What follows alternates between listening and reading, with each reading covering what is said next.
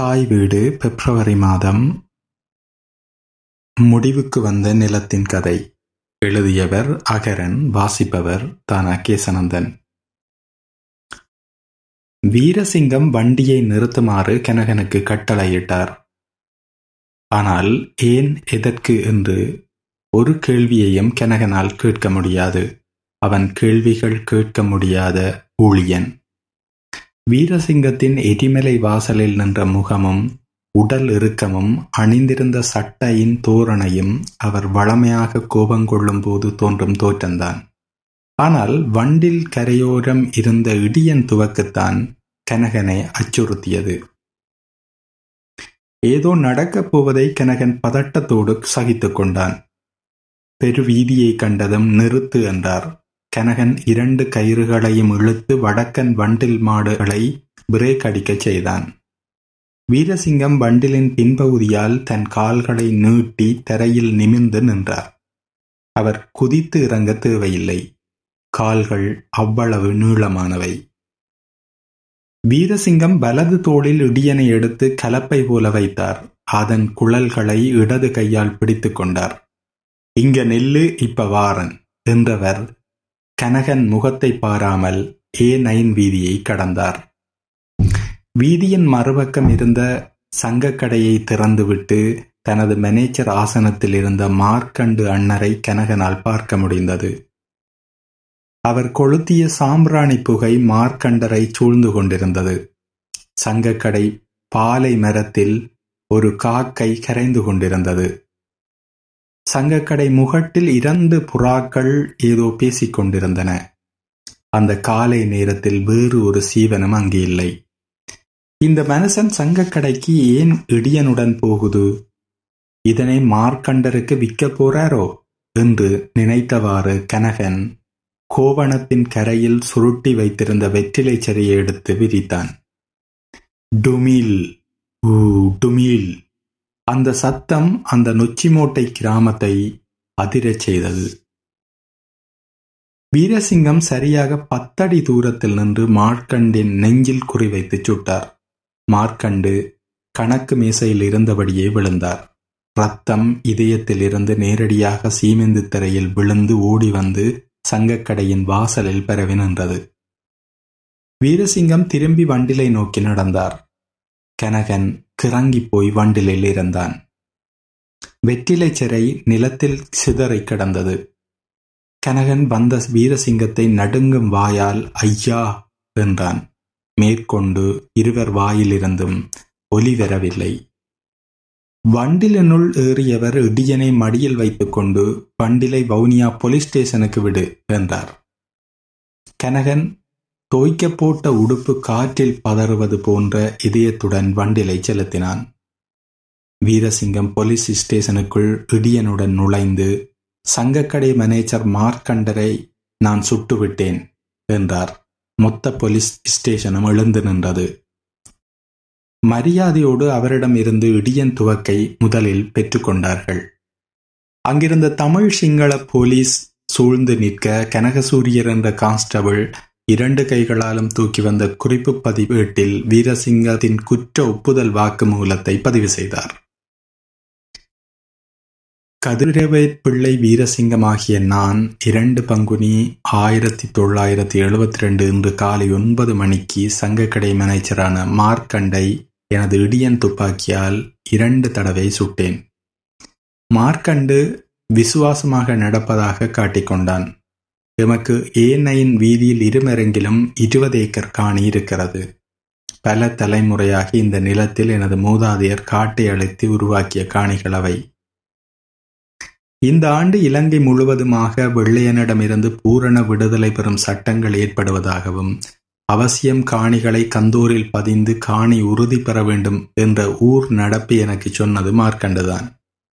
அதனால் என் காணிகளை சட்டப்படி பதிந்து உறுதிகளை பெற்றுத்தர மார்க்கண்டுவிடம் ஒப்படைத்தேன். அதற்கு ஒரு தொகையை அவனுக்கு வழங்கினேன். மார்க்கண்டு மானிப்பாயில் இருந்து இங்கு வந்து தொழில் செய்கிறான். அவன் படித்தவன். மலையக பகுதிகளில் இருந்து என் தோட்டத்தில் வேலை செய்ய பலரை பணத்துக்கு வரவேற்று தந்தது மார்க்கண்டுதான் ஆனால் அவன் எனது இருபது ஏக்கர் காணியில் பத்து ஏக்கரை தனது பெயரில் பதிந்து விட்டான் இதை நேற்று வந்த கச்சேரி கடதாசி உறுதிப்படுத்தியது. என்னால் இந்த நயவஞ்சகத்தை ஏற்றுக்கொள்ள முடியவில்லை. படித்தவர்கள் ஏமாற்ற ஆரம்பித்தால் எல்லாம் மோசமாகிவிடும். அவனுக்கு பல நல்லவைகளை நான் செய்தேன். என்னை ஏமாற்றிய செயல் என்னை கொன்றதற்கு சமன். இப்படியானவன் இருக்கக்கூடாது என்று முடிவு செய்தேன். காலையில் என் தோட்டத்து தொழிலாளி கனகனுடன் வண்டியில் சென்று அவனை சுட்டேன். வீரசிங்கம் ஆறு அடிக்கும் அதிகமான நீளமானவர். அவர் எப்போதும் சரவம் செய்யப்பட்ட முகத்துடன் காட்சி தருபவர். அந்த பகுதியில் அறியப்பட்ட ஆளுமை. குரங்கு யானை கரடி சருகுபுலி எல்லாவற்றையும் சுட்டும் கலைத்தும் தன் கரத்தால் மரங்களை வெட்டி காணிகளை பெருக்கியவர். அவர் எந்த மனிதருக்கும் கைவெத்து பழக்கமில்லாதவர். பழக்கம் இல்லாதவர் எதிர் நிற்பவர் யாரும் அவரை அண்ணாந்து பார்க்க சங்கடப்படுவர். ஊர்க்காரர் இவரை கண்டால் துண்டை எடுத்து கையில் வைத்திருப்பர். சிலர் வீரசிங்கம் வீதியில் வந்தால் ஒதுங்கி நின்று அவர் தம்மை கடந்த பின்னர்தான் நகர்வார்கள். யாருக்கும் கொடுத்த வாக்கை ஒருபோதும் தட்டி கழிக்காதவர். அவர் தோட்டத்தில் பதினைந்து பேர் வேலை செய்தார்கள். அத்தனை பேரும் இருக்க வீடு வசதி வாய்ப்புகளை ஏற்படுத்தி வீரசிங்கம் என்ற பெயருக்கு எந்த கெடுதலும் பெறாமல் காத்தவர். ஒரு படித்த சக மனிதன் தன்னை ஏமாற்றி காணிகளை திருடியதால் விலங்குகளை சுட வைத்திருந்த துப்பாக்கியால் விதிகளை மாற்றி மார்க்கண்டை சுட்டுவிட்டார். வீரசிங்கம் தன் குற்றத்தை ஒப்புக்கொண்டதுடன் மனதில் ஏற்பட்ட மாற்றமும் அவரை கொலை செய்ய தூண்டியது.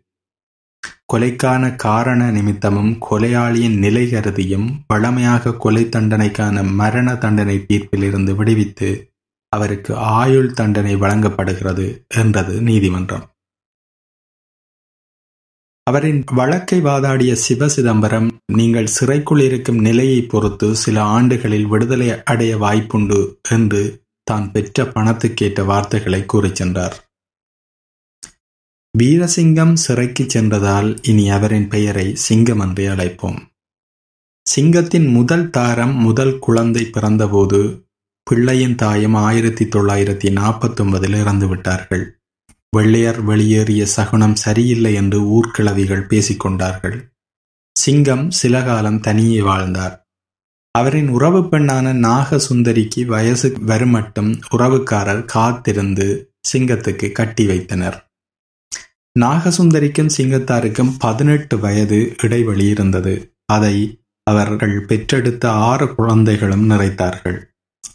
ஆறாவதாக ஆண் பிள்ளை பிறந்தது. அந்த மகிழ்ச்சியில் இருந்தபோதுதான் சிறைச்சாலைக்கு செல்ல வேண்டிய நிலை வந்தது. சிறைச்சாலையில் சிங்கத்தார் கண்ணியத்தோடு இருந்தார். பத்திரிகைகளை படிப்பதில் காலத்தை போக்கினார். அப்போது இலங்கையில் நடைபெற்ற நிகழ்வுகள் அவருக்கு மாற்றத்தை தந்து கொண்டிருந்தன. எஸ்டபிள்யூஆர்டி பண்டார் நாயக்கா சுட்டுக் கொல்லப்பட்டதால் அரசியலுக்கு வந்த அவர் துணைவியார் வெள்ளையர்கள் உருவாக்கி தந்த சட்டங்களில் இருந்து பூரண விடுதலை ஏற்படுத்தலாம். என அரசியலமைப்பை ஏற்படுத்த மும்முரமாக ஈடுபட்டார். தமிழர்களின் பிரச்சனைகளுக்கும் தீர்க்கும் முகமாக இருக்கும் என்று எல்லோரும் நம்பிக்கொண்டார்கள். அதற்கு முக்கிய காரணம் இரண்டு மொழி என்றால் ஒரு நாடு ஒரு மொழி என்றால் இரண்டு நாடு என்ற சிவப்பு கொள்கை தலைவரும் பொது உடைமை சிந்தனை கொண்ட கொள்வினார் டி சில்வா அந்த அரசியலமைப்பு குழுவின் தலைவராக நியமிக்கப்பட்டது. ஆனால் அது மோசமான சட்டங்களோடு வந்தது. தண்ணீர் குவளைக்குள் பறக்குவாட்டர் விட்டு கொடுத்தது போல தமிழருக்கு அது ஆகி போனது. சிறுபான்மை மக்களுக்கு சிறிய அரவணைப்பை கொடுத்த வெள்ளையர் சட்டங்களை நீக்கி முழு சிங்கள நாட்டுக்கான சட்டங்களோடு குறிப்பிட்ட ஒரு மதத்தை அரசு பேணி பாதுகாக்க வேண்டும் என்று அருமையான தீவில் விசந்தூவி நிலத்தை பிளக்க செய்தது. சிறுபான்மை மக்கள் பீதியில் விடப்பட்டு அவர்கள் கருத்துக்கள் ஏதும் கேட்கப்படாது. அவர்களை ஆளும் சட்டங்கள் நடைமுறைக்கு வந்தது. சனநாயகம் தன் புற்றுநோயை வெளிப்படையாய் காட்டிக்கொண்டது. சிறைக்குள் வரும் செய்திகளால் சிங்கத்தின் இதயமும் மூளையமும் வெப்பமாகிக் கொண்டே வந்தது. யார் யாரோ நமக்காக சட்டம் இயற்றி நம் நிலத்தை பறிப்பது போல் இருந்தது. சிறையிலிருந்து ஆயிரத்தி தொள்ளாயிரத்தி எண்பத்தொன்றில் சிங்கத்தார் வெளியே வந்தபோது இலங்கை இரண்டாக பிரிந்து கொண்டு வந்தது. ஊர் மாறியிருந்தது. அவரின் மூத்த மகன் ஒரு முக்கிய இயக்கத்தின் பொறுப்பாளராக மாறிவிட்டிருந்தான். சிறையில் இருந்து வந்துவிட்டதால் அவரை வீரசிங்கம் என்றே அழைப்போம். தன் பிள்ளைகளில் கடைசி பிள்ளையை வைத்துக்கொண்டு மீதி பிள்ளைகளை யாழ்ப்பாணம் அனுப்பினார். அங்கே முதன்மையான பள்ளிகளில் சேர்த்துவிட்டார் அவர் மனம் விடுதலையான பின் அதிக பாரமாகிக் கொண்டு வந்தது. மலையிலிருந்து பள்ளத்தாக்கில் விழுபவனின் நிலையில் இதயம் இயங்கியது. பேசுவதை குறைத்து கொண்டார். மறக்க நினைத்தாலும் மார்க்கண்டின் நினைவுகள் குளத்தில் எறிந்த கல்லு போல் அலைகளை உருவாக்கியது. சிறை தண்டனையை விட மனத்தண்டனை அவரை கட்டி போட்டது. அன்று அதிகாலை எழுந்து காணியை சுற்றி நடந்து வந்தார். பயிர்களை பார்வையிட்டார். சூரியன் கம்மாலையில் சூடாக்கப்பட்ட இரும்பு போல் வந்து கொண்டிருந்தது. வெள்ளை வேட்டியும் வெள்ளை சட்டையும் போட்டுக்கொண்டார் அவர் நீண்ட கைகளில் பச்சை பாம்பு போல நரம்புகள் தெரிந்தன. அவர் தோற்றத்தை பார்த்தால் ஏதோ முக்கிய வேலையாய் வீரசிங்கம் கிளம்பிவிட்டார் என்று எல்லோருக்குமே தெரியும். மாட்டுக்கொட்டிலை தாண்டி படலை நோக்கி நடந்தார். வலப்பக்கம் இருந்த அகில் மரமருகில் இருந்த குடிசை திண்ணையில் கனகன் வட்டில் நிறைய சிகப்பு அடிசில் குவித்து உணவருந்திக் கொண்டிருந்தான். காலையில் உணவருந்தும் கனகனை வீரசிங்கம் பார்த்தார். கனகன் எழுந்து ஐயா வண்டில் பூட்டனுங்களா என்றான்.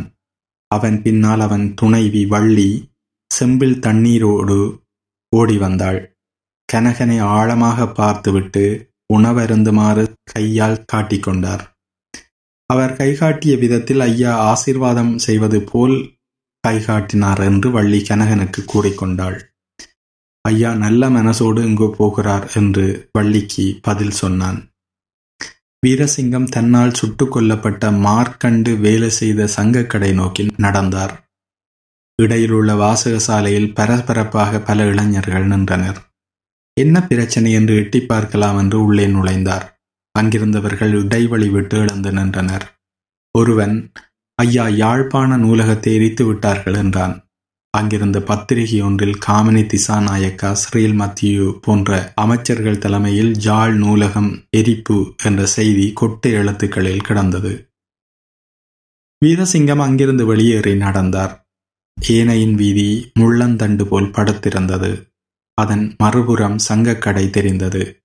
அதற்குள் மார்க்கண்டு இடத்தில் வேறு யாரோ இருந்தார்கள். அந்த இடத்தை பார்த்து கொண்டே நின்றார். கால்கள் நடுங்குவது போல் இருந்தது. நெஞ்சுக்குள் ஈயத்தை காய்ச்சி ஊற்றியது போல் வலி எடுத்தது. அருகே இருந்த ஆலமரத்தின் கீழ் சென்று சாய்ந்து உட்கார்ந்தார். மார்க்கண்டு சுடப்பட்ட இடத்தை பார்த்து கொண்டே இருந்தார். இரண்டு காக்கைகள் கரைந்தன. சங்கக்கடையில் முகட்டில் இருந்த புறாக்கள் எங்கோ பறந்து சென்றன. வீரசிங்கத்துக்கு தலை சுற்றுவது போல இருந்தது. வெளியே மலை பாம்பு போல் கிடந்த ஆலம் வேரில் தலை வைத்து படுத்தார். இதயம் அப்போது இறுதியாக துடித்துவிட்டு ஓய்வெடுத்துக் கொண்டது. வீரசிங்கம் செத்துப்போனார் அடுத்த வருடம் அவர் மனைவி அதே ஆலமரத்தில் தூக்கிட்டு இறந்து போனார். மீதி ஐந்து பிள்ளைகளும் ஆயிரத்தி தொள்ளாயிரத்தி எண்பத்தைந்தில் ஊரை விட்டு நாட்டை விட்டு கனடாவுக்கு சென்று விட்டனர். ஆயிரத்தி தொள்ளாயிரத்தி எண்பத்தேழில் மூத்த மகன் ஒரு சண்டையில் குண்டடிபட்டு இறந்தான். வீரசிங்கத்தின் காணி மீண்டும் பறவைகளின் உதவியால் காடு நிறைந்ததாக மாறியது. விலங்குகள் மீண்டும் வந்தன. இரண்டாயிரத்தி பத்தில் வீரசிங்கத்தின் பூர்வீக கதைகளை வைத்திருந்த காட்டை இலங்கை அரசு அளித்தது அவை இராணுவ குடியிருப்பாக மாற்றப்பட்டது. சண்டைகளில் தன் பிள்ளைகளை பறிகொடுத்துவிட்டு கனகனும் வள்ளியும் வீரசிங்கத்தின் நிலத்தில் வாழச் சென்றார்கள். அவர்களை இராணுவம் துரத்திவிட்டது. அவர்கள் பின்பு எங்கு போனார்கள் என்று யாருக்கும் தெரியவில்லை. அவர்கள் பதிவில்லாத மனிதர்கள். இவையொன்றும் வீரசிங்கம் சந்ததிக்கு தெரிய வாய்ப்பில்லை. அவர்கள் வெகு தூரம் போய்விட்டார்கள். இப்படித்தான் அவர்கள் கதை அந்த நிலத்தில் முடிவுக்கு வந்தது. நன்றி.